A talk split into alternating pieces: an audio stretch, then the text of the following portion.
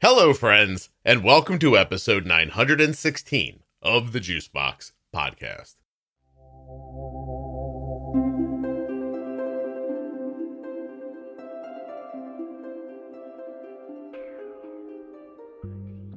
Welcome back, everybody. On today's episode of the Juicebox Podcast, I'm going to be speaking with Michelle. Now, Michelle is the mother of a child with type 1 diabetes, but she's also an HR professional. Today, we're going to talk about FMLA leave of absence, the Americans with Disabilities Act for adults, insurance, employee resources, and so much more. Do not miss it. While you're listening, please remember that nothing you hear on the Juicebox podcast should be considered advice, medical or otherwise. Always consult a physician before making any changes to your healthcare plan or becoming bold with insulin. Hey, would you like to save 35% off your entire order at cozyearth.com? Well, if you're looking for great sheets or clothing, you might. And you can do that by using the offer code JUICEBOX at checkout. CozyEarth.com, JUICEBOX at checkout saves 35%. If you sign up for therapy at BetterHelp.com forward slash JuiceBox, you'll save 10% on your first month of therapy. And when you use my link, athleticgreens.com forward slash JuiceBox, You'll get five free travel packs and a year's supply of vitamin D with your first order. AthleticGreens.com forward slash juicebox. This episode of the Juicebox Podcast is sponsored by Dexcom, makers of the Dexcom G6 and Dexcom G7 continuous glucose monitoring systems. Honestly, if you have diabetes, you really want to look at a Dexcom. Dexcom.com forward slash juicebox. The Juicebox podcast is sponsored and supported by a number of great companies. All of them are listed in the show notes of the audio app you're listening in right now and at juiceboxpodcast.com. When you click on those links or type them into a browser, you are supporting the production of the podcast and keeping it free for everyone. And today's sponsor, of course, is Dexcom, who you can reach at dexcom.com forward slash juicebox. My name is Michelle Mata. I am an HR learning and development professional, and I am also the parent of a child with type 1 diabetes. And HR, say that again, HR learning? HR and learning and development professional. And learning and development. Yes. All right. What does that mean? so, if we look at it from the HR management side, it's the part that deals with compensation, recruitment, employee relations, all the policy and administration type things that people deal with on the daily at work. And when we look at HR development, it's the training and development of employees, strategic um, planning, organizational development, change management, all the things that help people get better at what they do or help the organization move forward, especially in times of change. Do you, what is learning? Is that not the same thing? Uh, is learning when you pull them into a room and you scold them and you're like, like in Severance? did you ever did you watch Severance on Apple Plus? Uh, I've not yet. okay. All right. Well, then you're not going to get this reference. But do you torture people until they do what they're supposed to do? Like this is what I think learning means. um, I try not to. I try to make it fun. I try to make it less mundane in what I do. So, in what I do now is I do a lot of e-learning mm-hmm. development. So, actually, the Omnipod courses um, that all of us are having to take right now for the Omnipod 5, I built a lot of those type of things. Okay. Oh, I see. And yeah. Do you, and do you direct courses or do people do that on their own time by themselves normally? Um, if it's an e-learning, people typically take it on their own, but sometimes I've also developed courses where um, we call it like a hybrid or a flip learning where they've got to do some of it online, but then they come into a classroom or virtual space and apply what they learned or use it in case scenarios, things like that.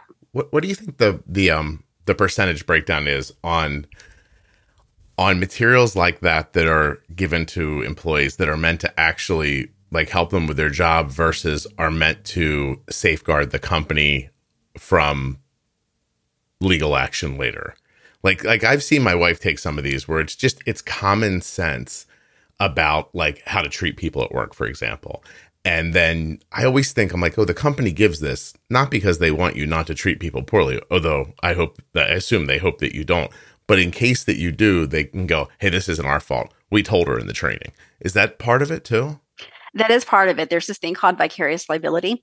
Um, and so basically, it's on the company to train the employee to say, this, I've trained you on this. Mm-hmm. So the liability is now off of us, sort of, mm-hmm. and now on the employee to be able to do the right thing. But if they train everybody and forget two random people over here, then they're still liable for the actions of those two random right. people because they never trained them. And then it even goes down the road of is it a training issue or is it a performance issue? Do they know what to do, but are they just not doing it? Oh, okay. Lazy, you're saying. Shiftless. Yes. Uh-huh. Okay. so, and and so this is interesting. Michelle, do you mind me asking you questions about your job like this? Uh in generalities, yes. Good. I'll stay general. I'll stay general then. Um people I so I'm a, a hardworking person. I married a hardworking person and I get up in the morning, I do my job like and I do it. Like I don't have like a baseball game on another monitor. I'm not, you know, talking to somebody on the phone while I'm working, that kind of stuff. And it is my intention to get my work done. I watch my wife work the same way. But I have a feeling that some people are not as driven. And is that more difficult to manage now that people are so remote or is there a way to manage it? I'm interested in, in what happened through COVID I mean, because you can walk past a cube and see somebody asleep on their hand, right? But sure, how, how do you see it at work, at home? I'm going to go back to it depends on the person. So pre-COVID, everybody was in the workplace for the most part, um, except for companies that were already ahead of the curve and had people remote. But for those that were working in brick and mortar places, um, if you were having a bad day, right, it was pretty much on display for everybody to know. Sure. And when COVID happened and that whole transition to remote work started happening, some people became more productive because they didn't have to walk down the hall and say hello to 20 people that they were going to pass by with small talk because they could focus on what they needed to focus on at work. But then you have others who thrive on that interaction and need it and need it to bounce ideas off of each other. And so it's actually affected their productivity negatively. So I don't want to say in a blanket statement, you know, it's good or bad. It just depends on the type of person and what drives them internally. Hmm. That's interesting. Is there a um, percentage of new hires you expect to lose? So let me preface this by saying I'm not currently in an HR department, but I do support HR training.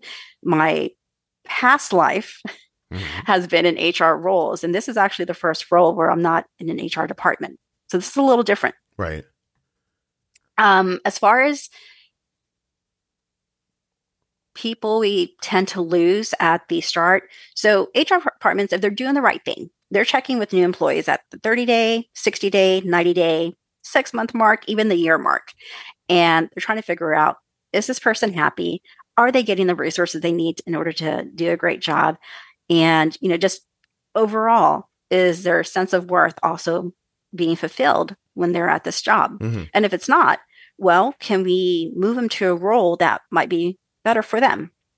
Because you like the person on the onset. You think you have a good quality person and then you put them into a setting and it's not quite right for them. You don't want to lose the person so you have to find the thing that they're better at that maybe you still have you know somewhere else it needs to be filled. Is that kind of the idea? Exactly. Yeah. and it may not even be the person. It might be that that person and their manager are just not a good fit for each other. Mm-hmm. i've seen that happen at times. Yeah. How does it how mm, how is it that the qualities this is generalization the qualities that make a good employee are very infrequently the qualities that get you into management? Does that Can make say sense? that one more time? How come how come how come we've all worked for a manager where we're like, how did this person get this job? And why is it not Bill over here, who is obviously the right person for this? Like, like how does that happen? Like how much um, networking and politics exists when people are ladder climbing? Do you think it's a lot? I think people who know how to politic well, right, tend to get those promotions. Extroverts you tend to see a large percentage of extroverts get those promotions. Mm-hmm. Um, and people who take risk at times and are willing to say yes, even though it might be detrimental to the rest of the team to try to get that work done. Right. And so I, I know in my experience, I definitely tend to see a certain type of personality get promoted versus others. Um, so I would almost agree with you there, but it's not mm-hmm. always the case. I always wonder why the business doesn't. Well, actually, I I used to wonder why the business doesn't just say, "Look, I know it it looks like person A, but it's clearly person B." And we're just going to, even though they're not going to push themselves or put themselves in a position, why don't we help them move up? But then what I noticed was that as people move up, the skills that help you move up are not always the skills that help you do the job. And then those people tend to want to surround themselves with other people who aren't, say, as good at the job as they might be because nobody wants to be outshined. It's sort of how the mediocrity rises. And I don't know. I, it is a, a, huge generalization. I'm sure people listening are like, my manager's amazing and they know everything about our business inside and out. But I've just, I don't know. I've seen it a lot and I've seen and I, and I'm always weirded out by the idea that that um frequently I've seen people put more effort into keeping their job than it would take to do their job in a way that would guarantee that they would stay. Does that make sense? No, that totally makes sense. And mm-hmm. there's a phenomenon right now called silently or uh, quiet quitting that actually discusses just that. It, it's actually a thing right now where people are kind of doing that office space bare minimum thing mm-hmm. and just doing enough to to keep the jobs. Um, there are situations though, and I've I've seen this in practice as well, where somebody does really well in their job and they get pegged for their promotion and they get promoted and they're terrible as a manager, yeah. but they performed well as an individual contributor because no, that's seen, what they enjoy yeah. doing. They yeah. don't have the contact that they had maybe with their salespeople or with the students that they were working with. It just kind of depends on, you know, what was their thing. And if their thing suddenly taken away from them because they're now in this role that wasn't their forte, there's they're going to have performance issues. Yeah. I, my wife is a, a, a great manager of people and um, everyone that she's ever worked for has, you know, sent a Christmas card to my house years after they, they haven't worked for her anymore. She gets notes all the time from people like, you made my whole career. It just happened the other day. A guy contacted her through LinkedIn and said, you know, I don't know if you remember me, but 20 years ago, you onboarded me at this job at a low level and you helped me and, uh, you know, helped develop me. And now I just want to share with you that I have a family and I bought a house. And I think it's all because of how you helped me at the beginning of my career and th- over and over and over again, Michelle, enough that I'm comfortable saying it out loud and being recorded saying it, right? Like it happens. But there are times that her her superiors will say one thing and then do another. And this isn't at the company she's with now, but I've seen frequently in the past. They get you in a room and they say, "Look, build good relationships with your employees." They say all the right things. And then when you do those things, they pull you into a room and it's more like just crack the whip. Like just who cares if they're happy? Like it like what gets said publicly is not how it gets managed sometimes. And I don't think my wife has that self-promoting in her, so she's she's learning that still in her late 40s. Um, but she just likes to do a good job and help people to do a good job too. Uh, but anyway, I've just anyway, th- this is fascinating to me. We should probably dial this into di- the diabetes at some point. Um, tell me a little bit about that. Your child has type one. How many kids do you have? I have one. Perfect. Stop there. It's great. College is expensive, Michelle. Um, and, and how old?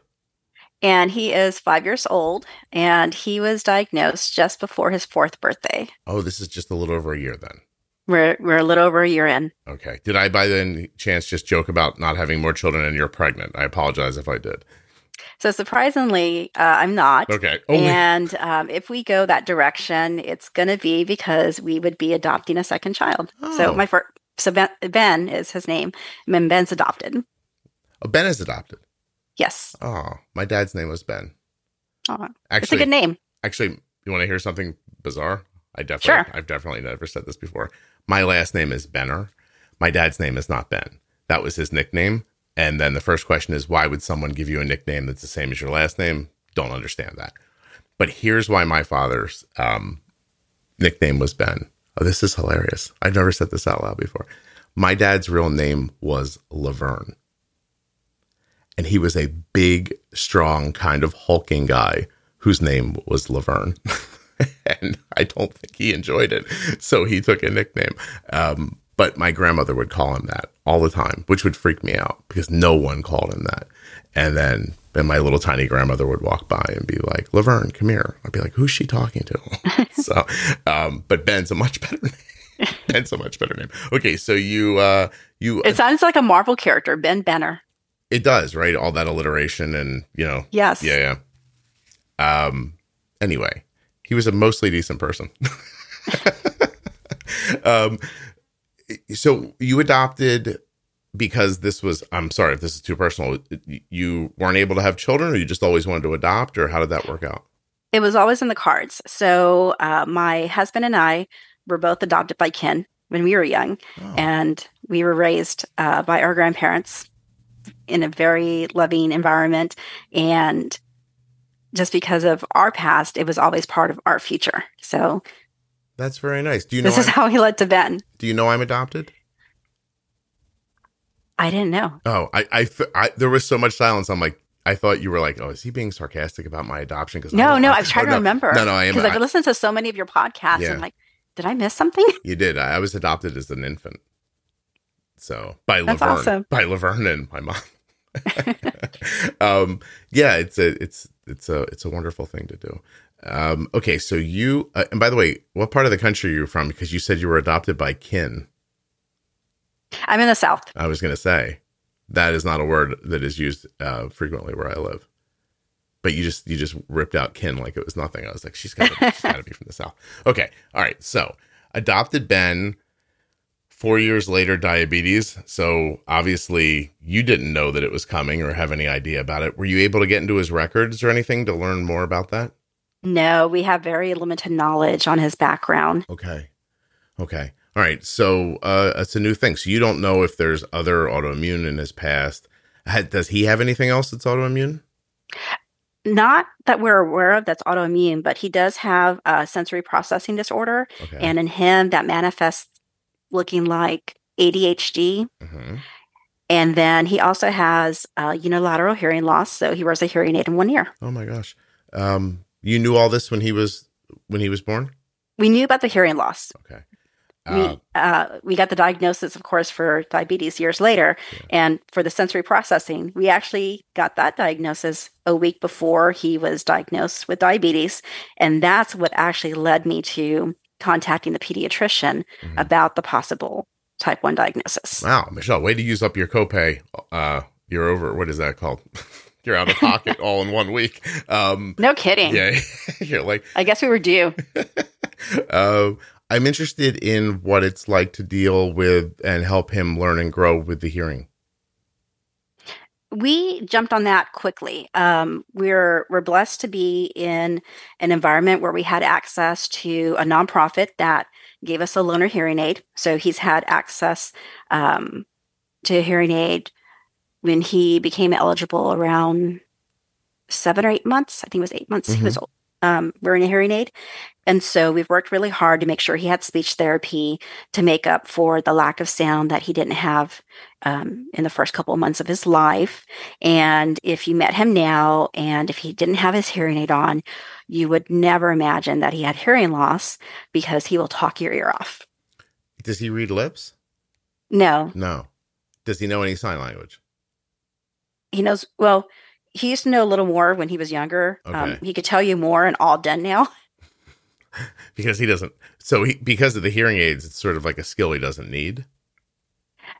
Yes and no. So there's times where he'll take the hearing out, hearing aid off because he's got audio fatigue. hmm um, it the sound for the hearing aid there's this little device that we're able to use to to mimic what he hears and actually the sound that you heard earlier hearing through a tin can Right. kind of mimics that Oh. except add some robotic ele- elements to that and that's kind of what it is and so after you know after so many hours he decides he wants to take it off and just kind of give his mind a rest That's interesting. That's really interesting.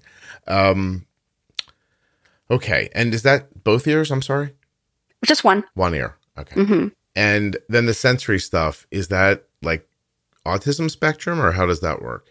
we're going to be diving into that in the next few months to find out. Okay. How did it present? Like ADHD. He's impulsive and he's hyper and um, he, uh, he's really into Sonic the Hedgehog right now, and that is a great description of his personality. Just balls up and and runs forward, spinning in a circle. Gotta go fast. okay, so that's how you saw that. Diabetes yes. presents how, and how do you figure it out? Um. So his diabetes. I, I, I don't know. It's diabetes. I mean, you know, it, it I will or? say what was that? How did how did it like? What's the first thing that made you say, "Hey, something's wrong"? Um. Okay. So so being in the South, and being that we were in the potty training aid area, we didn't realize the first two signs were actually signs. The first one was the bedwetting, but we mm. were potty training, so you know what three year old doesn't wet the bed, right? And then we're in the South, and who doesn't drink an obsessive amount of water because it's hot all the yeah. time? Um, usually nine to 10 months out of the year. So we didn't really think much about those two. Okay. What really kind of started setting us off is when closer towards his diagnosis, we started getting reports at daycare that he was getting fatigued. So we didn't know why.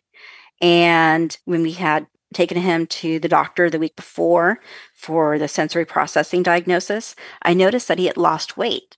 And so I didn't really understand why because he was eating everything under the sun.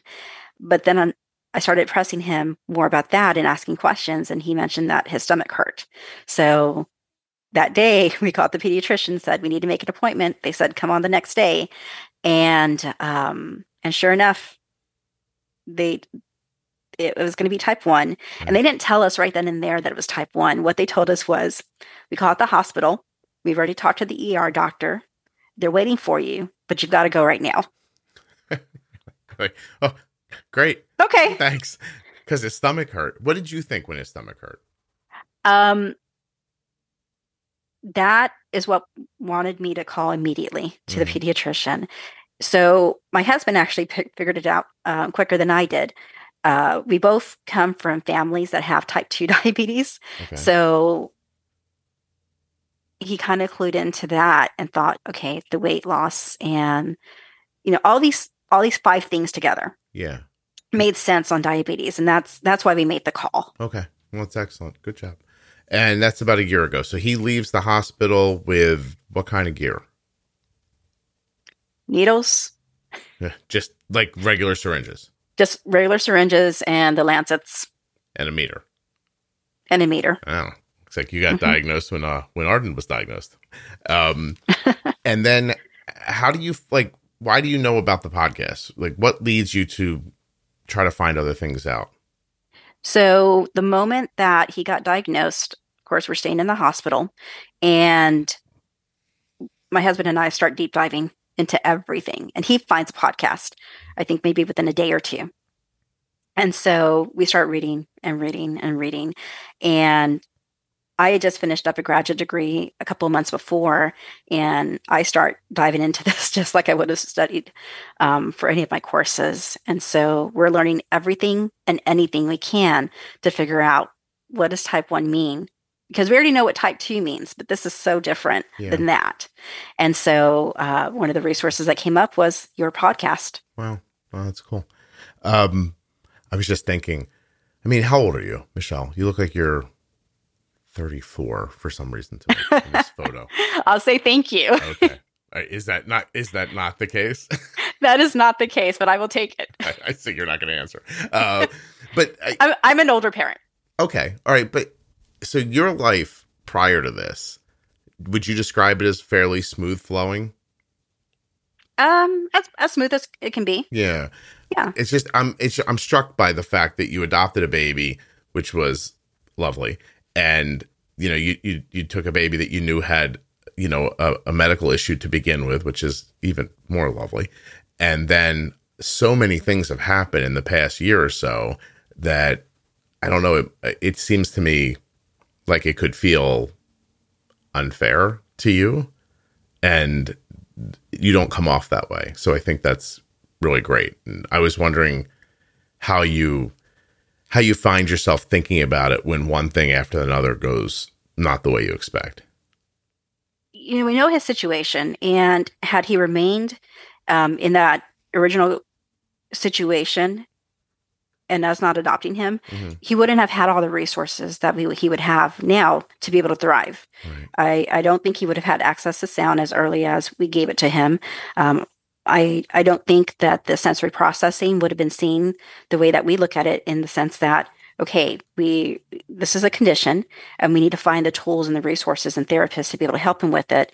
And then even the diabetes how do we manage it in a way that allows him to be able to have a, a good childhood? Because when his numbers are out of range that intensifies his, impulsivity and his hyperactiveness. I see. Okay yeah.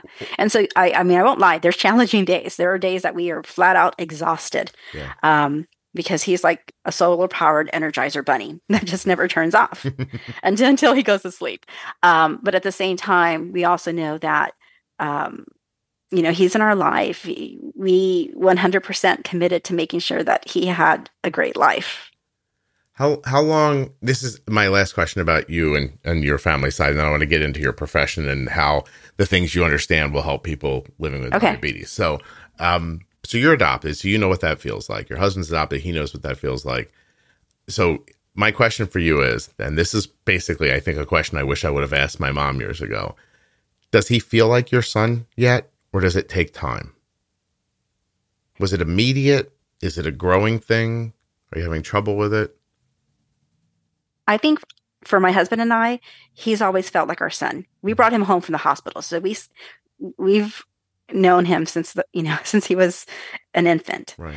Um, and for him, we ha- we've had the discussion already that he's adopted and we talk about who's adopted and that even our dog's adopted and he still sees us as mom and dad he he doesn't see that as anything different just yet yeah. he may later on i'm pretty sure he will but at the moment we're mom and dad yeah i i never um thought about that way i never considered that my parents who raised me aren't my parents. Didn't it never struck me that way. But I've known a number of adopted people, and it, they always seem to just fall on one side of it. Either, hey, these are my parents, and I don't care that they didn't give birth to me, or uh, the other side of it is I think people who are sometimes burdened by it as they're growing up. And um, and anyway, I just wanted to know how you felt, but that's that's really wonderful. No, sure, and I've and I've seen both sides of that, um, especially in the adoption forums. Um, just depending on which one you're in, it tends to lean more towards a certain way. Yeah. I just always imagined when I was messing up as a kid that somebody must have been looking at me and thinking, that's not even my kid. Why am I going through all this? like, let's give it back. Uh, just speaking about me specifically. Uh, so, okay. So you reached out for a great reason. You, you, and I'm going to list some of the things you put in your note uh, that we could talk about family medical leave, which uh, people might know as FMLA mm-hmm. uh, a leave of absence, reasonable accommodations under the Americans with Disabilities Act uh, for adults with type 1 and parents and caregivers of children. So this is, I think this is amazing. So you have all this knowledge. Now you have a kid with diabetes. Let's share it with everybody else. How do you think we should attack these topics? You can make better decisions in the moment with the most accurate CGM on the market the Dexcom G7. Dexcom.com forward slash juicebox. My daughter just moved to the G7 from the G6 and she already loves the new smaller size and ease of use. You can learn more and get started today at dexcom.com forward slash juicebox. Due to recent Medicare changes, millions more people are now covered for the Dexcom CGM. The G7 is the smallest, most accurate CGM system covered by Medicare and it is easy to use and to get started with. No other CGM system is more affordable than the Dexcom G7 for Medicare patients. The G7 is a simple to use system. It delivers real time glucose numbers to your smartphone or your smartwatch with no finger sticks required. Effortlessly see your glucose levels and where they're headed so you can make smarter decisions about food and activity in the moment. This amazing tool is going to help you to take better control of your diabetes. Dexcom.com forward slash juicebox. Whether you're looking for a brand new system, changing from another company, or looking to upgrade that G6. Dexcom.com forward slash juicebox. The new G7 comes with a refreshed app that is just a delight to use. My daughter is 19 years old. She's been using a Dexcom for well over a decade. It is at the core of how we make decisions about insulin, food, activity, and all of the variables that impact diabetes. Check it out at dexcom.com forward slash juicebox. There are links in the show notes of your podcast player and links at juiceboxpodcast.com to Dexcom and all the sponsors. When you click the links, you're supporting the podcast. I'm sure you know better than I do. So I kind of made a checklist because I had to get my frame of reference back into making sure that I am noting the law appropriately or at least the the requirements of it. Mm-hmm. And so let's start with FMLA for a second. Okay. Okay. So most people know FMLA. Uh, people who are working with a covered employer are eligible for FMLA. So it's not everybody. Um, if you work for a public agency, if you work for government or uh, like a local, well, a public school, you're covered. If you work for a private sector employee that has at least 50 or more employees um, for at least 20 week work weeks during the year, they're considered a covered employer. But that employer also has to have a location where 50 or more employers are within 75 miles of each other. Mm-hmm. So, and that employee has to have worked for that company for 1,250 hours or roughly 25 hours a week for a year. Okay. So you're just not instantly eligible, right? You have to wait for a year, but then there's a few other things. So that's the first of it. What makes it tricky is that if you're in your first year of work, you might be working for an employer that doesn't have any type of extended leave of absence policy. So I worked for one employer that, um, in addition to FMLA, if somebody was sick during their first year and didn't qualify for FMLA, they would have six months, or rather six weeks um, of FMLA. Light is what I'll call it, but it's a leave of absence. And so they would have to use it all at one time. So if they got into a car accident, they had a, med- a medical condition, if they were giving um, birth to a child and didn't qualify for FMLA, they could take a leave of absence for that. Okay. That's a generous employer. Mhm. Not all employers do that. And I have definitely worked for employers that did not have those type of provisions. There's also the thing where, and some people may not be aware of this, but if you work for a company that uh, was a covered employer and you qualified for FMLA, left that employer and came back, you'll still be covered under FMLA. You don't have to redo the thousand some hours and all that other stuff. Exactly. Okay. If you already had the year and you were eligible otherwise, you just pick up right where you left off. Okay. Uh, Yeah. So, it, so give me some examples of when people use, you know, leave or FMLA. Like, is it Sure. like in injuries? Uh, can it be for other people in your family? So the law says that you can use FMLA. Um, and I'll talk about it how it applies specifically to diabetes. Okay. So most people know it for adoption or pregnancy, but in terms of diabetes, it's for the care of an immediate family member. So this includes your spouse, your child, or your parent, but not your in-laws who have a serious health condition. And if you have to take leave for yourself because of your serious health condition. And it can be applied in different ways. So uh, the law is kind of vague in the way that it's applied because every company can apply it differently. And what I mean by that is so it gives you 12 months of eligible leave. That 12 months can be on a rolling calendar year. So let's say today is, um, I'll just say hypothetically, just so I can be able to think of dates. Um, so let's say that today is hypothetically April 16th. So your leave day would start today and would end April 15th, 2023. Mm-hmm. That's a rolling calendar year. It moves every day. Some apply it based on the calendar year, and some apply it based on the fiscal year. But what I've seen more common than anything else is a rolling calendar year. And the way that I tell people to think about FMLA is kind of like a pizza. You might take a slice that you need for yourself, you might take a slice that you need for your child. And then as time passes, the slices are put back. Or you might need a few hours here, a pepperoni slice, um, to take your child over to their appointment to go get their A1C checked, right? Um, and then time passes and that pepperoni piece is put back.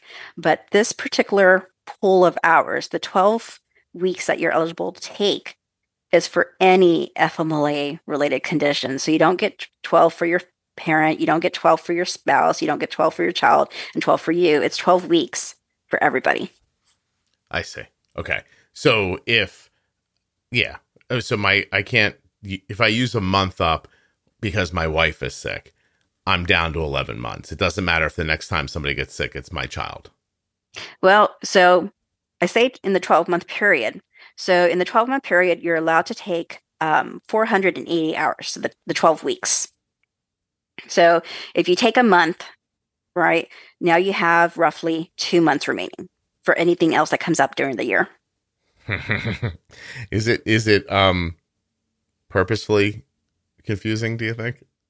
I think it is. Yeah. Um, I, I've had to create trainings for both employees and managers on how to administer FMLA or understand it for themselves. And yeah, it can it can be really confusing. Um, those that use it on a regular basis definitely know it well, but I, I think it's intentionally confusing um, unnecessarily. Yeah, I, I think that about medical insurance too.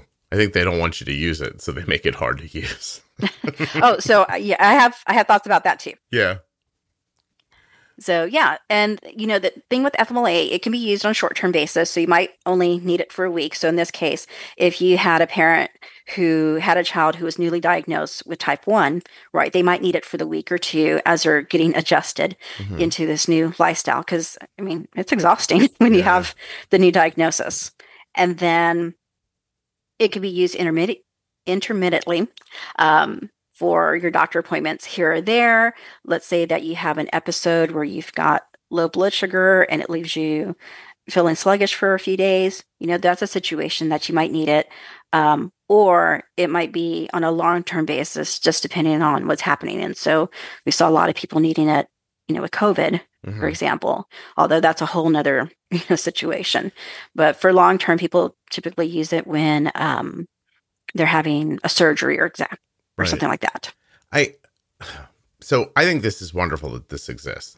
And yet I have personal perspective where I've seen people just abuse the hell out of this.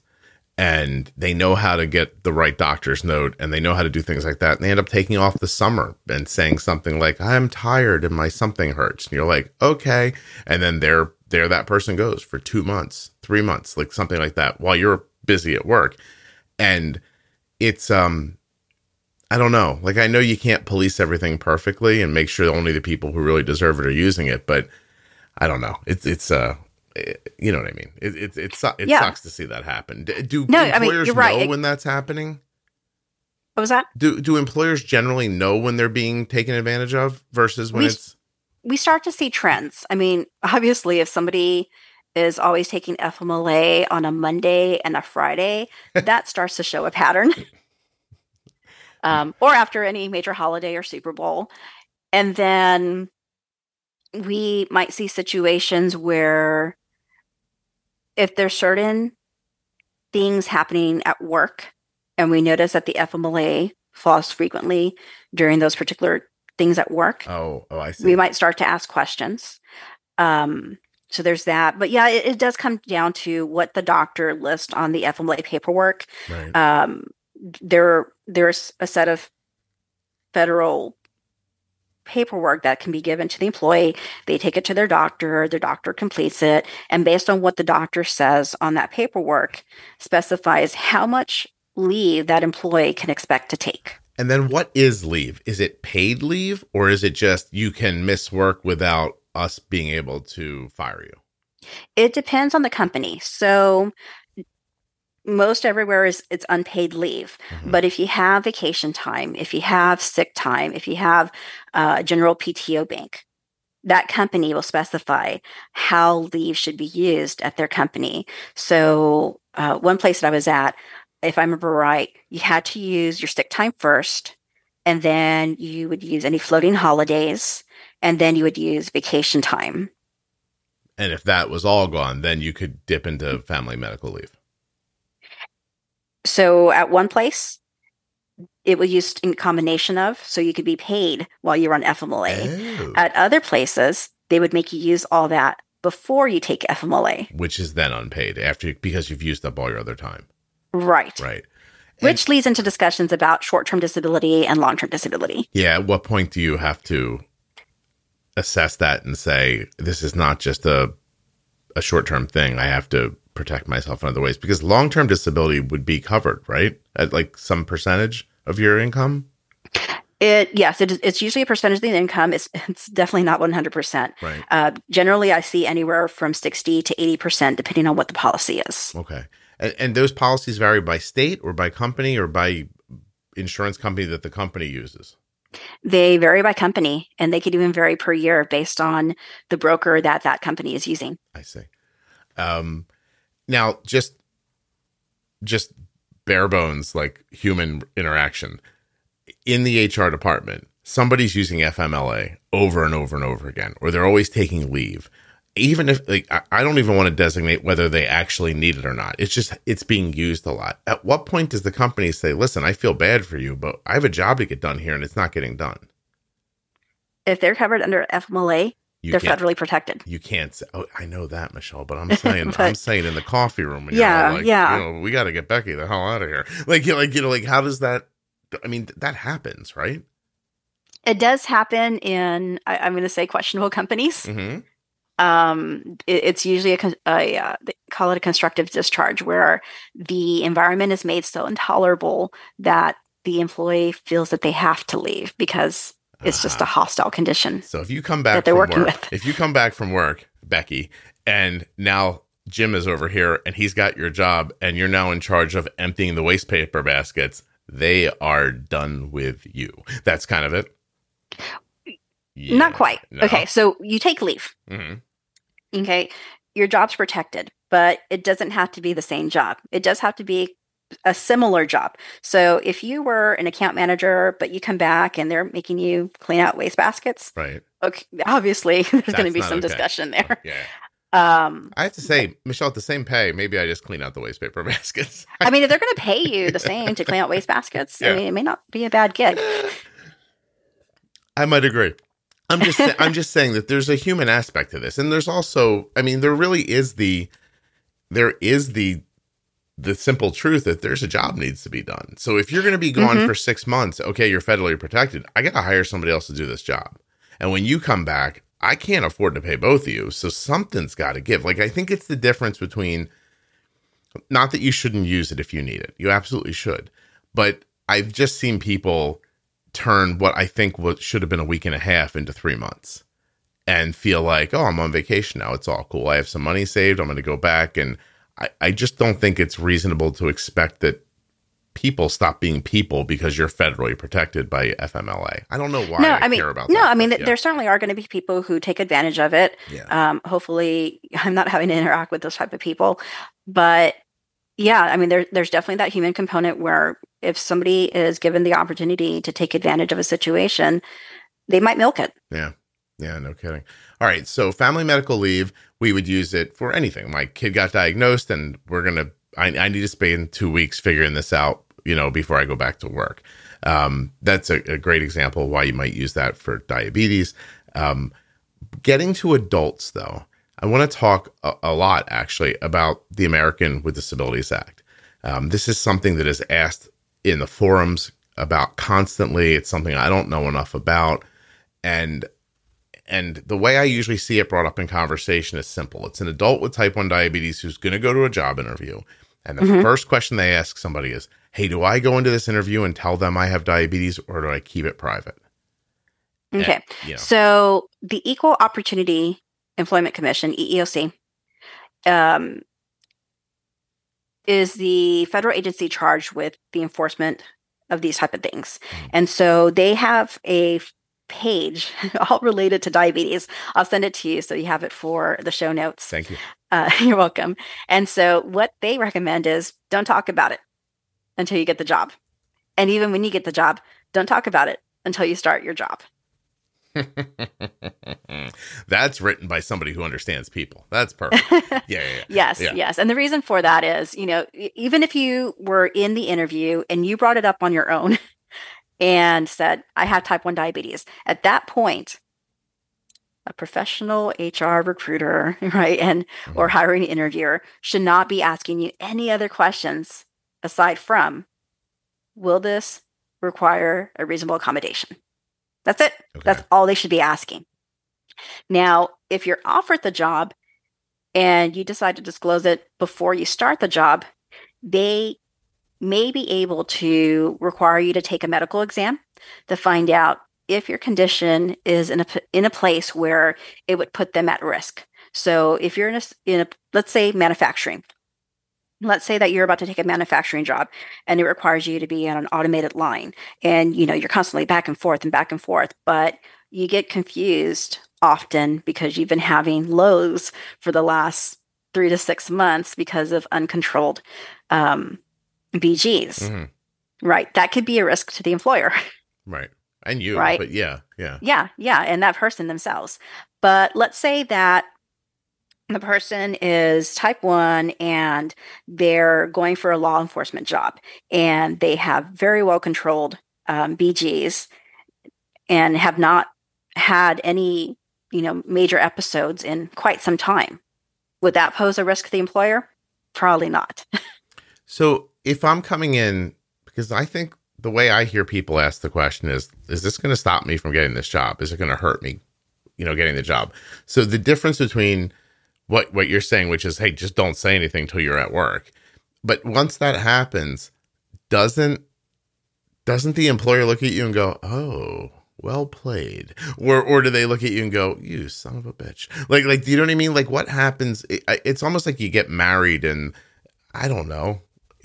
And you're like, boom, guess how much student loan debt I I, have? screw off my wooden leg three months into our marriage. You're like, how did you hide that from me the whole time? Like, you know, like, like something that's going to seem big to the other person, and you you kept it quiet. Like, it, it feels distrustful.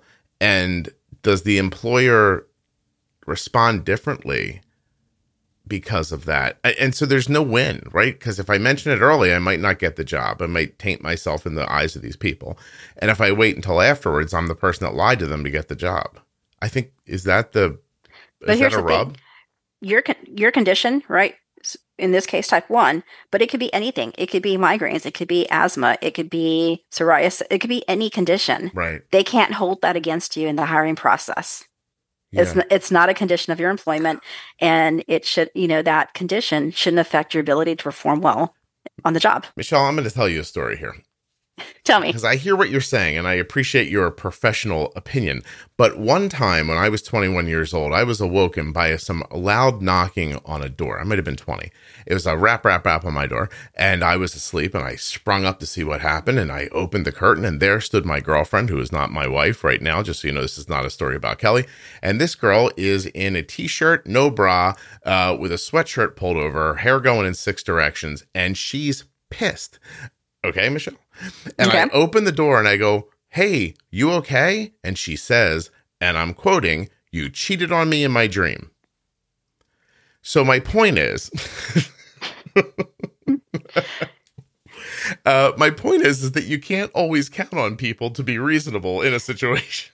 no, sure. And here and here's the thing. There's I'm going to say there's two types of HR people. Right.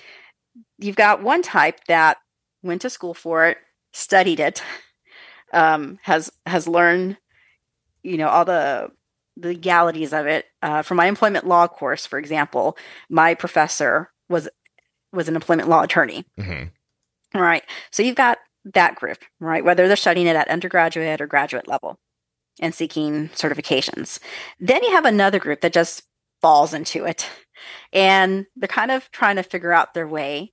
They might know the most recognizable laws, but they're definitely having to seek additional resources to figure out, oh, well, what does this really mean?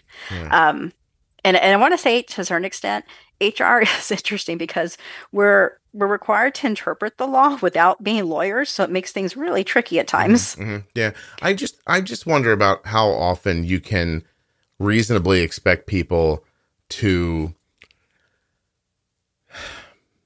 do what they're supposed to do without being impacted by some I don't know.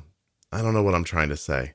No, But I mean you you're going to know what I have some people that Yeah. look at a condition and say, "Oh, well, I don't want this person working on my team." I mean, Right. th- this is this is going to And, affect. the, and their response is not going to make sense. It's just going to be like, "Oh, you have diabetes." Like, like how many people we all know this, right? Don't understand diabetes fundamentally at all. Type one or type two, they definitely don't understand the difference between the two of them most of the time. And so now I'm in this, I'm in this interview, and I go, "By the way, I have diabetes." And now the person interviewing me is imagining their 79 year old grandmother who has type 2 or they had a friend in college that passed out all the time and now suddenly they're looking at me like oh this guy's going to pass out all the time or you know he's going to get dizzy or this is going to happen and they can't ask the questions because the ada stops them from asking the, other than what you just said right well will this require any accommodations right. but, but even if you say, look, I'm I'm very well managed, um, you know, blah blah blah. Here's how it's going to go. It's going to be fine. I still think they look at you and think that's bullshit. You're going to pass out like my grandma, and you know what I mean, yeah, you're gonna you're gonna have some employers that get hyper cautious about it, right? um, and and start taking away what's called tangible benefits, and so those are promotions, transfers, um, incentives. Right? They they start impacting you negatively at the Yeah, workplace. Yeah, yeah. Okay, companies get in trouble for this. So I, I've got a couple of examples that I pulled actually from the the EEOC Okay. um, and how companies got in trouble for doing bad things to diabetics, basically. And so um, there was one uh, case. This um, and this got resolved, but uh, it was a company that had unlawfully discriminated against two employees after they discovered through a questionnaire that their employees' health conditions and medic uh, or rather learned about their um, employees' health conditions and medications and uh, learned that they had diabetes and hypertension. So that particular company um, had to pay seventy-seven thousand dollars, which is not enough, um, but then also furnish other remedial relief, right, to the Okay. to people that they fired. Another company um, had laid off an, a, a supervisor who had been with the company for thirty-eight years. Uh, based on d- having disabilities, uh, diabetes, and kidney disease. And this person was laid off shortly after telling their employer that they would need dialysis. And then there's another one where uh, the company got in trouble because the employee asked for a different schedule to be able to accommodate being able to stay in range better and even had a doctor's note asking for this. and the company and- said, "Let's give you all 24 hours of every day at your house." Per, that- yeah. pretty much. Yeah, yeah, yeah. Yeah. Mhm. And that constructive um, discharge, right? So, um, yeah, basically made the work environment so terrible that this employee felt that they had no other choice than to leave. Right. It's So companies do get in trouble for it. Yeah, I know, but and I appreciate that, and that should be, and I agree with you that the number was too small, even. But my point is, is that I just want a job. I don't want to be in a lawsuit. I'm not trying to like change the world. Like you know what I mean? I want to go to work. I want to get paid. I like you to like treat me fairly. I want to do something I enjoy. I like to go home. That's pretty much it. And and I'm trying to think about how do we tell people.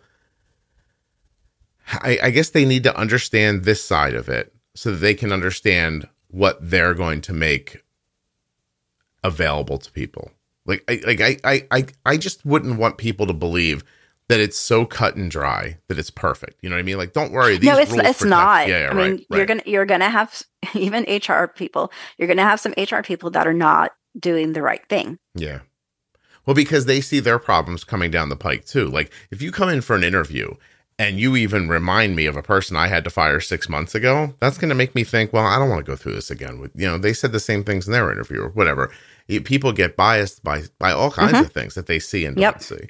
You, you know, um, I, and I also don't like the idea of being dishonest coming through the door. But I mean, do you are you like you can't know, right? It's like a blind date. How do you know how the person's going to react when you say to them, "Look, I have an insulin pump on, and I might have to." We we just went through this with Arden going to college. They wanted her to have a disability meeting, so we are like, "All right." So we get on the you know on the call with a person, and it's very strange for the first couple of minutes, and then we stopped stopped the person. You know, it's it's on Zoom. Everything's on Zoom, and um, Mhm. and we said, listen, we want to be clear. We don't want anything. We have no real ideas that Arden's going to need anything. We just need you to understand what this is in case something happens. I said, because something is going to happen at some point. And when that does, we don't want her to be, you know, um, I don't know, given a given a an absence because her insulin pump fell off while she was on her way to class. She had to turn around and go back and get another one or something like that. We, we just want you to understand that. But it's our expectation that she's never going to use any of the accommodations that we say might be necessary. And the conversation got more real after that. And it became obvious that the person who came to the meeting came to the meeting expecting to be met with, let me see what I can wring out of you. Do you know what I mean? Like how many yeah. ways I can take advantage. Like they, they, their expectation was that we were going to try to take advantage of Arden's diabetes and get Arden, I don't know, a puppy or something like that. You, you know, um, uh, a pony that she could ride to class. And we were like, look, we don't want anything. Like we just, is it cool if we put an insulin refrigerator in her in her dorm room? Like it's just a little one, you know, like that's what we cared about. Like, could you, you know, one of her classes is way across town. Do you think you could find out if there's a refrigerator over there that we could keep a vial of insulin in so she doesn't have to hump insulin around with her everywhere she goes because Arden's college is spread out over a town. And um and she was like, "Oh, that's all you want?" I'm like, "Yeah." She goes, "Yeah, that's no problem." I was like, "Oh, okay." Uh, so at the end of the call, I'm like, "What were you expecting?" And she said, "Oh, you have no idea what people come on these calls asking for. And I was like, oh. And she goes, and half the time, I, I don't think they really need them. And I was like, oh, okay. That to me seemed like the real kind of backroom dealing of that scenario. You know what I mean? Um, I think it's why you see adults. You know what? One of the biggest, if you want to start an argument online about diabetes, you know what you can do, Michelle? Go mm. online right now and ask for accommodations at Disney. How, how do yes. Oh my gosh. Right, Michelle? I know. The DAS pass. We call it the pancreas pass here. But um you asked that question online. Hey guys, uh, I'm worried about my kid being in the heat. This is our first time going to Disney with diabetes, blah, blah, blah. Is there a pass that blah, blah, blah? Here's what'll happen next parents will come in and say, Oh, I didn't know that was uh, something. And other parents will come in and say, Oh, we've done that. Here's how you get it. And then adults with diabetes will come in and be like, You are not disabled. Stop it. Don't do this. Stand in line. You can, blah, blah, blah. And I'm like, I always wonder, like, where does that come from? And I used to think it was just that they didn't, that these adults who, by the way, not every adult with diabetes says this, but there's enough of them that I'm telling you, I've seen it over and over again. I always thought, oh, they just don't want to be considered disabled. Like it's a, it's kind of like you know a headspace idea. But now, no, I'm, I, I I'm think you're, I, I, think you're right on that because yeah. I mean that's that's the other argument that you could start really quickly by saying diabetes or type one diabetes is a disability, and some people are going to say flat out, no, it has not disabled me in any way, form, matter whatsoever. Right. Yeah, there's such a difference between the legal distinction between disability and what you might personally believe is a disability. And that I know people get confused, not confused, but some people are coming from one perspective and some people are coming from another perspective when they're online. But it's funny that while you've been talking about this, I started thinking about those adults thinking, oh, this isn't about them all the time. Just, I don't want to be disabled. It's maybe it's because they've been through the hiring process. Maybe it's because in their heart, they're like, don't tell people you're disabled. And, and I don't know. I think there's so many different perspectives around that argument. I just know that if you want to start an argument, just say that out loud. It gets people. No, yeah, you're, you're absolutely right. People very riled up. Um, and so I don't know that there's an answer, right? Because you're not going to know who you're talking to. No, I mean, here's the thing. Who's to say that you don't hire somebody and three months down the line, they go skiing and have a traumatic accident, which prevents them from working for the next three months? Sure. Right. I mean, you, you never know. You never ne- know. I would never ski, Michelle. Um, I've not tried it. I'm not ending my life crashing into a tree with my face. That's all I know about. That's what I imagine skiing is, and I will not do it. I'm sure that's not what it is, but it's too late. That the skiing and sharks, that's not how I'm going out, Michelle. Uh, no, but yeah, but, but I take your point. Like you could hire a perfectly healthy person who doesn't have one problem in the entire world, and they could, you know, snap their leg stepping off a step and now they're looking for FMLA or they need a dis- or they need a some sort of an accommodation. Um, so, do you think?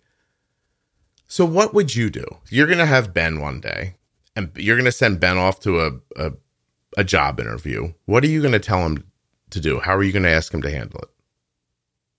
I mean, I would give him my professional recommendation, which which would be you don't have to disclose anything until your first day. Okay, that's your that's your see. I, that's what I thought you were going to say. Yeah, that that's Yeah. going to be my recommendation. Mhm. Um, in the meantime, though, I would recommend that somebody do their homework.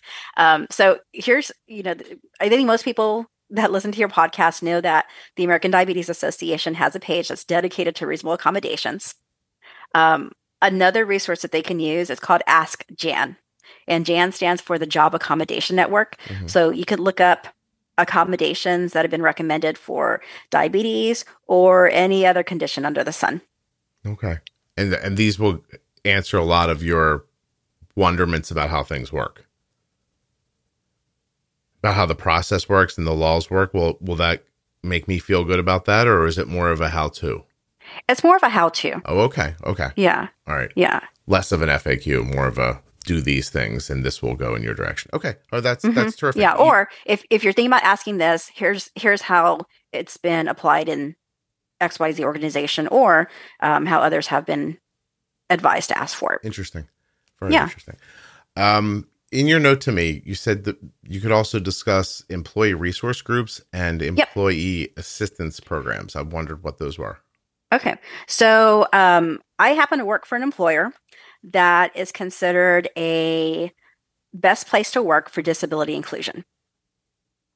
Is that something gets voted on like the Emmys? How do you, how did you get that? How does that work? Sure. So um, if you think about like the Chamber of Commerce type organization, right? It's it's a nonprofit that's um, that's similar to that, except that they focus strictly on disabilities. It's called Disability In, and every year they um, have companies voluntarily go through the Disability Equity Index report, and so they're rated on a number of things. It could be, you know, how they support teammates, how they support um, disability organizations that their teammates might refer to. There's advocacy within the organization, just a number of different points. And so um, in 2022, uh, 415 companies participated. The organization I work for is one of them. And um, we scored a 90 out of 100. So next year we're hoping for 100. Wow. Uh, and so some of the themes that they look for and they kind of gathered as a result of this report is that accommodations um, are still a foundational practice. Inclusion um, is an emerging trend, and the sense of belonging is imperative for success at companies. Mhm. So and these these are considered disability friendly companies. And so um, the other thing is that organizations that are certified disability workplaces might be eligible for certain federal grants or contracts. So they might be able to do work that other companies don't get to do. Oh, I Yeah. see. So when you're nice to people who have a disability, uh, it's You get to do more things. You get to make some more money. I see what you're saying. Do, Yeah. Are there companies who are being nice to people with disabilities just to get contracts for things? Probably. Oh, Michelle, I always see the bad part of people. Uh, It's okay. uh, by the way, funniest thing that's happened in the last hour is you you said EEOC. What does that stand for? Equal Employment Opportunity Commission. And all I heard was those turtles in Finding Nemo saying that they were riding the EOC. Isn't that what it was called? Uh, I'm going to answer that with whoa. I was like, I was even proud of myself for not bringing it up while you were talking. I don't know what that says, but um, yeah, a couple of times I'm like, please stop using that acronym. You're breaking my brain. Um, I'm surprised I, didn't, I haven't gone there yet because I, I am pretty random at times. So, okay, good. back on track. Yep. Go ahead. Sorry. okay, no, it's okay because I, I guess I don't want to forget this. Um, so, okay, in addition to Disability In, and you can look at the the different companies that are disability friendly, and there's even a a, a disability recruitment uh, virtual job fair um, during the year too. So, things you can take a look at. Um, a company might also have a employee resource group, and so again, the organization I work for, we have one and we we have them focused on different things there's you know one for women there's one for hispanics um, one for veterans, um, and I'm on the advisory committee for our disability um, group. And so, what we do is we support our teammates and their loved ones who have disabilities through educational webinars, allowing them to write blogs, uh, spotlighting them on social media, and supporting each other through our discussion boards. Mm, that's interesting. And, and is this something that if my company doesn't have this, how would I start something like this? How would I, you know, is that something you can spearhead with with the company? Could you walk into HR and say, "Hey, I really wish we had an employee assistance program, and here's why." And there's seven of us here who have diabetes, so I think it would be great. And there's a girl over there has something going on, and there's I think there's enough of us that this would be helpful. Do you think they'd be open to hearing about that? I'm going to go with it depends on the company. So um, I know some organizations that they're just kind of starting to look at that, and so they might start with one group um, versus doing a ton of them, right? And mm-hmm. so usually what's happening behind the scenes is either in HR or somewhere in leadership, they have located a DEI champion okay. to be able to move those type of things forward. So if it's coming from the employee, yes, that does mean a lot. But it also means that you have to have somebody at the top or somebody in HR who's willing to say, this is important. Do you think when, I guess maybe when that happens at places, maybe people know someone personally and it, it brings it top of mind to them and as a thing that would be valuable to do. Is there a, ref- a resource online? Like if I was going to go into HR and say, look, no pressure, but I wish you guys would check into this. Can I take them a link to something? I would start with the disability in, um, website. Okay. What mm-hmm. do you know what that is off the top of your head again? Uh, disabilityin.org. Disability. I see what you're doing to me. mm-hmm. to. Is it in? In. Dot org. Hey, I spelled disability right. so proud of myself. It's Monday. Um, disabilityin.org. We empower businesses to achieve disability inclusion and equality. Are you in? Oh, I see the pun. Okay, so um so maybe I would just like drop this on somebody and be like, "Could you check into this? I it would be great if blah blah blah." Right, if we yeah. could do this to support the employees. Yeah. Okay. Yeah. Well, because expecting someone to do it just on their own is random. You know what I mean? Like people are busy at work. I don't think there's anybody right now in an HR office who's head down doing their work and in the back of their mind thinking, I really do want to get that disability in thing going here. Like, you know what I mean? Like if somebody doesn't spearhead something or bring it to light, it's hard to expect it to get started. It's funny too how much this conversation mimics the conversations about going to school as a child with diabetes. You know what I mean? Like like heading into school expecting people to understand there's things they legally have to do for you but right. but at the same time some people may be great at it and some people may not be meaning some people may be supportive and some people may be less so some people may see it as a, an annoyance while other people are happy to accommodate um, it really is I, I, don't I don't see it as being much different to be perfectly honest. No, I mean the reasonable accommodation process is a lot like the 504 and IEP meetings. Yeah, no, that's exactly what I was. This is how I was thinking about it while you've been talking. Is there anything I haven't asked you or that you haven't gotten to that you think is important? Um, let me let me talk um, insurance benefits for a second. Yeah, yeah, yeah. So, um, people like getting paid. I do. Yeah. yeah. So, when somebody's whether it's the parent or the individual with type one, you definitely want to consider the entire compensation package. You might hear this as total reward sometimes. And so some people might think, oh, I'm going to get paid bukus of dollars, so it doesn't matter what my insurance is. Well, if you're getting paid like bukus, but your insurance plan is a high deductible plan, and you're going to have to pay out of pocket for all your Dexcoms and all your Omnipods and all your insulin and everything um, until you meet that deductible.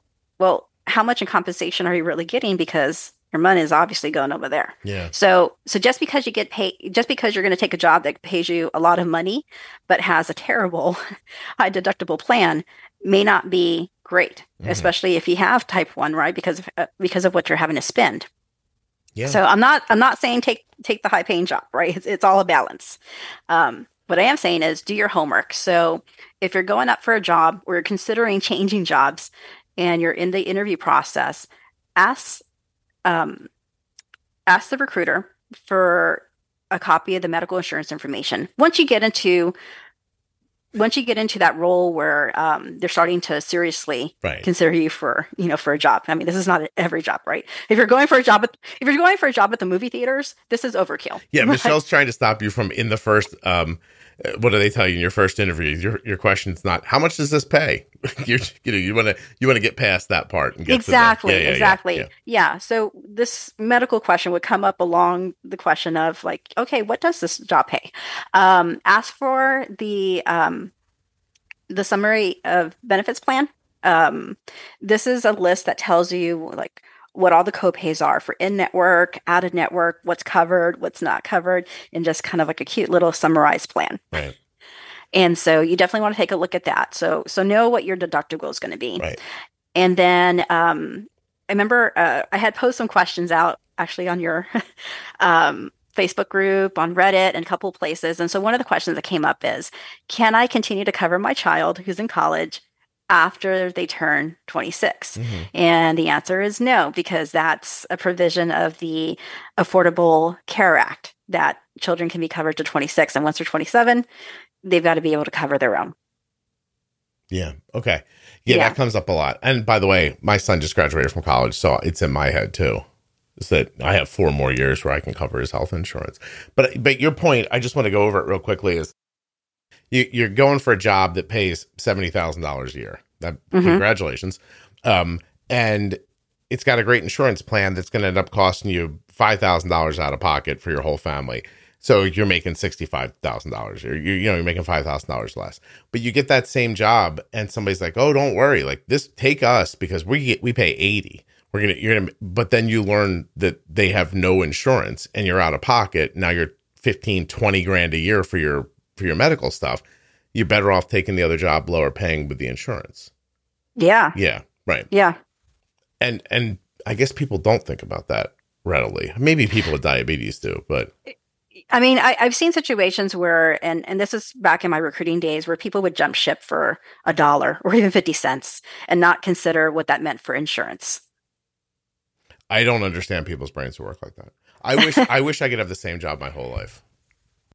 Well, you've kind of done that for yourself. I mean, Yeah, I've had two. good. I've had two jobs basically. I've I've been somebody's parent and I've made this podcast.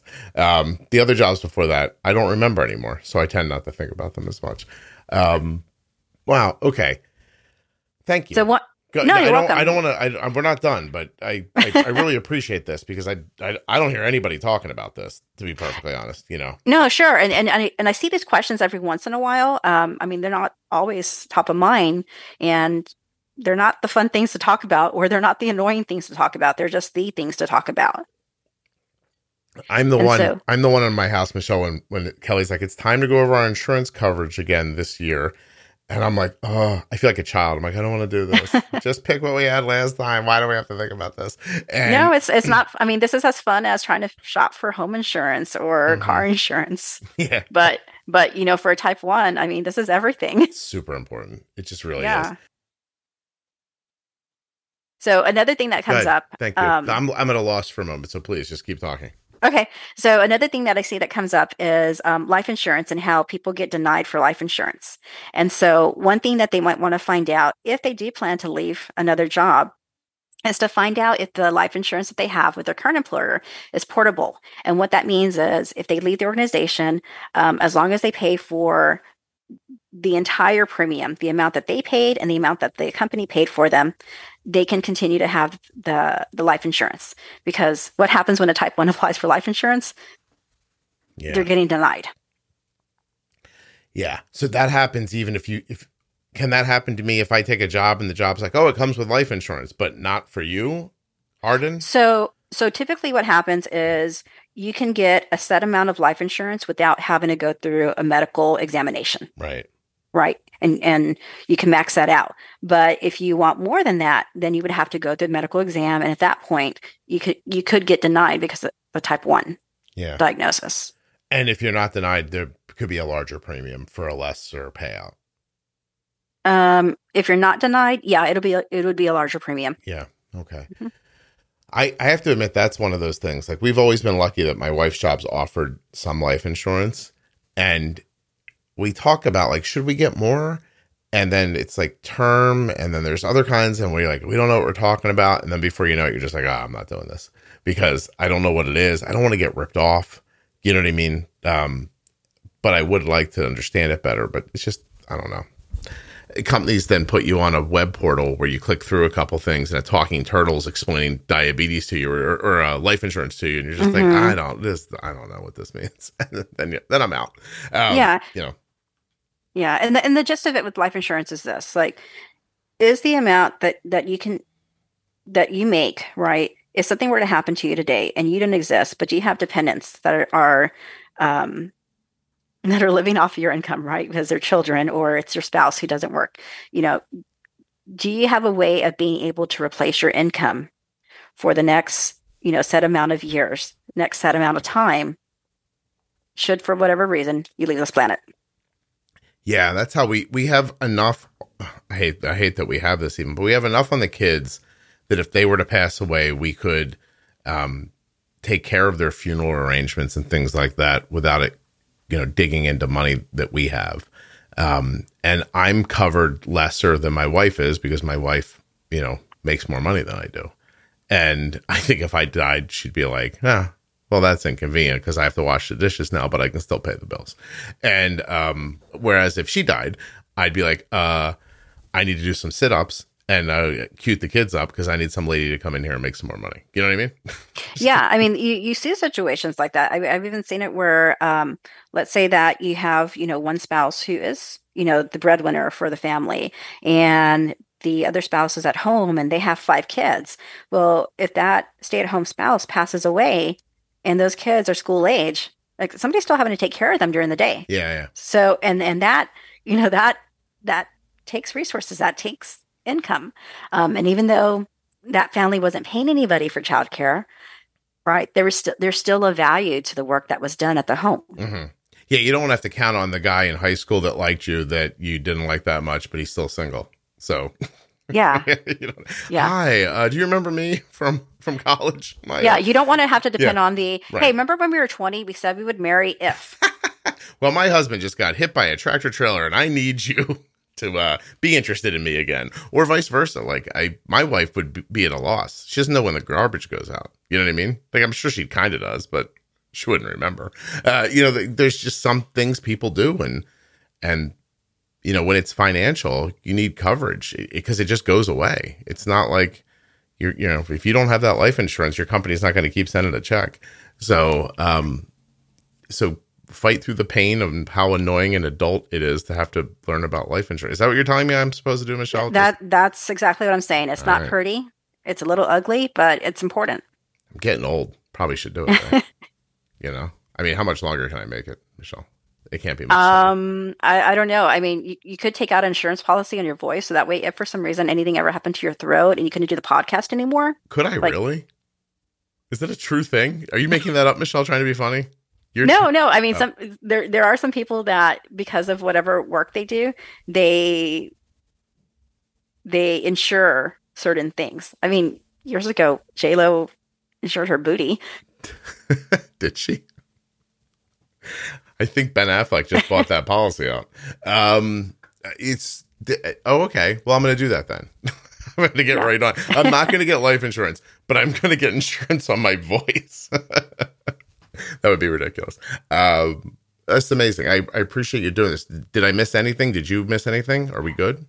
Um, Oh, uh, one other thing to look into as you're looking into the uh, the employee benefits mm-hmm. is also check out the short term and long term disability plans for your company. Some companies pay for those for the employees, and short term disability um, is considered where a condition might last like seven days to 30 days, whereas the long term is going to be anything from 30 days, maybe up to two years.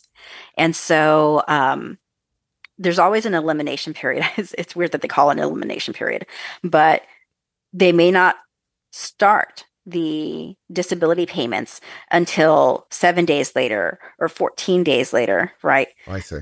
Yeah. yeah. I see. I'm so cynical that every time you say something like this, I put myself in the HR pos- person's position, and I think I'm interviewing you, and you say, "Hey, tell me, uh, when does your long term and short term disability kick in?" And in my mind, I'm just putting an X on the paper. I'm like, "Nope, not you." I don't know why. I'm just. I am I. Is this like an East Coast cynicism thing, Michelle? Like, do you not It- think that way? It could be. Um, I try to be optimistic, but I try to also be an optimistic realist Mhm. about things too. I mean, I, I mean, I, I, I've seen some questionable things, you know, when I've interviewed people. Um, It, to me, it's like it's like I don't know. It's like if I'm in an interview and I'm like, "Hey, I have a question about the company. Sure. Uh, what closet can I shoot heroin in?" Like, like, like I'd be, "Oh, I'm sorry, you're a no." Like, like, right, like that kind of thing. Like, tell me, uh, how long does it take for the short term disability to kick in? Makes me feel like you're planning on taking short term disability. But I know Yeah. that. But I know that for a person who has a real issue, it's just fact finding. But how do you relay that to the person you're speaking to without So- saying, I know this sounds janky that I'm asking about this? no, I mean, sure. I mean, you know, the whole idea about this is the, these should be normal questions. Anybody should be asking. So that way it doesn't feel like you're the oddball asking this particular type of question. Um, it, it, it also depends on the type of organization too. And um, I, I've certainly been a part of, you know, job interviews in the past where I never even had to ask for this information because they just said, here's the benefits book. And if you have any questions, let us know. And it gave me everything. Excellent. And then, then you don't have to ask the questions, but you can get the answers. Exactly. Yeah. That, oh, Yeah. see, see, Michelle, that, that, I can't believe I'm saying it like this because I don't mean it like this. That's a really valuable piece of information. Not to say that other things you said haven't, but instead of sitting there and, and asking all these questions, it's going to lead somebody to think, I think this person's like not going to work. You, you know, like, is there a place where I can get all of my questions answered in a booklet or online? I don't want to bother you with it right now. And that way you can dig into it without looking like you're pre planning a vacation. No, sure. I mean, Yeah. and some other things that somebody um, can do to kind of do some some fact finding and digging about the company is they could go to Glassdoor and they could look at the reviews and see what other people have posted about their interview experience. Uh, Indeed also has some reviews that people could look at as well. There's another. Um, I'm trying to remember what the name of it is right now. I think it's blind.com, um, where you can go in and um, anonymously post about your Hmm. company experience and and again just do some fact finding Yeah. to find out like okay is, I, I know what they're offering me i know this is the job title they said but is it legitimate like are they going to pull a you know they're going to pull a rug under me Right, right, yeah, yeah. Hey, it, it pays a lot of money, but we also don't let you leave. You're going to work 18 hours a day, you know, and you, we we don't make you, but you're going to see someone else do it, and that person's going to get compensated, and you're going to start thinking, well, I got to stay longer, and like those things that kind of pressure you into, it's bait and switch. This Yeah. is what it is, Michelle. Yeah, yeah. yeah. Then, and if you can find a, a reliable place where you see you know 50% of the people are like look don't go there because this is what's going to happen then you can kind of trust that that's what's going to happen no absolutely. Yeah. oh you know it, it was blind and another one's fishbowl that they can check. Fishbowl? Hmm and and glassdoor and what's the other? Uh indeed. Indeed. Okay. Yeah. All right. And blind and blind.com blind it's an app. oh that's excellent. That's all good information. I really appreciate Yeah. it. Do you like your um the work you do? I do like the work I do. I'm like I said, I'm less I'm less in HR these days. I'm doing more creative things where I get to build um, e-learning trainings and animated videos and help people generally just get better at what they do. It's the more creative side of it. yeah firing people very difficult Uh, yes, and I am glad that I was not having to do employee relations during the pandemic. oh yeah oh, on top of everything else you're firing me during covid you son of a bitch yeah yeah like that would be terrible i just Yeah. but here's your vaccination. But don't, don't worry. Um, also, we got you this lovely bouquet of oranges and apples to take with you. Please don't, please, don't, please don't crash into our cars as you leave. Um, it's, uh, I just can't imagine having to take so much job from them. It seems, I mean, even if they deserve it, it seems something I don't want my soul connected to. I think. Yeah, I mean, it was even hard as a recruiter to tell people like you didn't get the job because some people overshare, right? And so I knew what this job meant for them, but if they weren't the most qualified candidate, they weren't the most qualified candidate. Does the oversharing ever get them out of getting the job? Um, I, I think you can tell. I try to stay like even if I hear something, I You're- still try very You're much. very down the middle. Yeah, you really are, Michelle. Yeah, yeah, Um, and and you know, in in my world, I try to find that good balance between you know, I I, I need to apply all of the organization's policies and procedures, but yet also make sure that um, that the employee is having a good experience Yeah. where they're at too. So I, I try really hard to kind of be in the middle, but I mean, there's a lot of people on both sides, and um, and I've seen it get really ugly at times too. Wow. Okay. All right. Well, I appreciate you doing this. I appreciate it very much. Thank you. I um, I, I didn't know where else to get this information from, so it's amazing that you had it. You're welcome. Yeah. I'm glad I could help. Oh no, you really have. Um, hold on one second. I'm going to talk to you when we're done. Sure.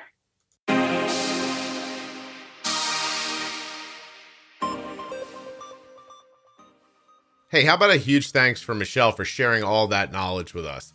And while we're thanking people, let's thank Dexcom, makers of the Dexcom G6 and Dexcom G7 continuous glucose monitoring systems.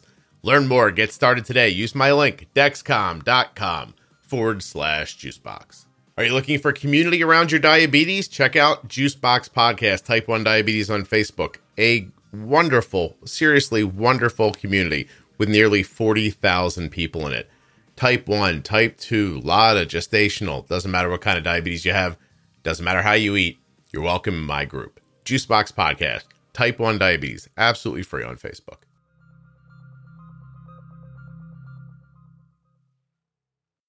I hope you're enjoying the podcast. If you are, please share it with someone else who might also enjoy it. And of course, subscribe or follow in a podcast or audio app. It's a big help. Spotify, Apple Podcast, Amazon Music, stuff like that. Thank you so much for listening. I'll be back very soon with another episode of the Juicebox Podcast.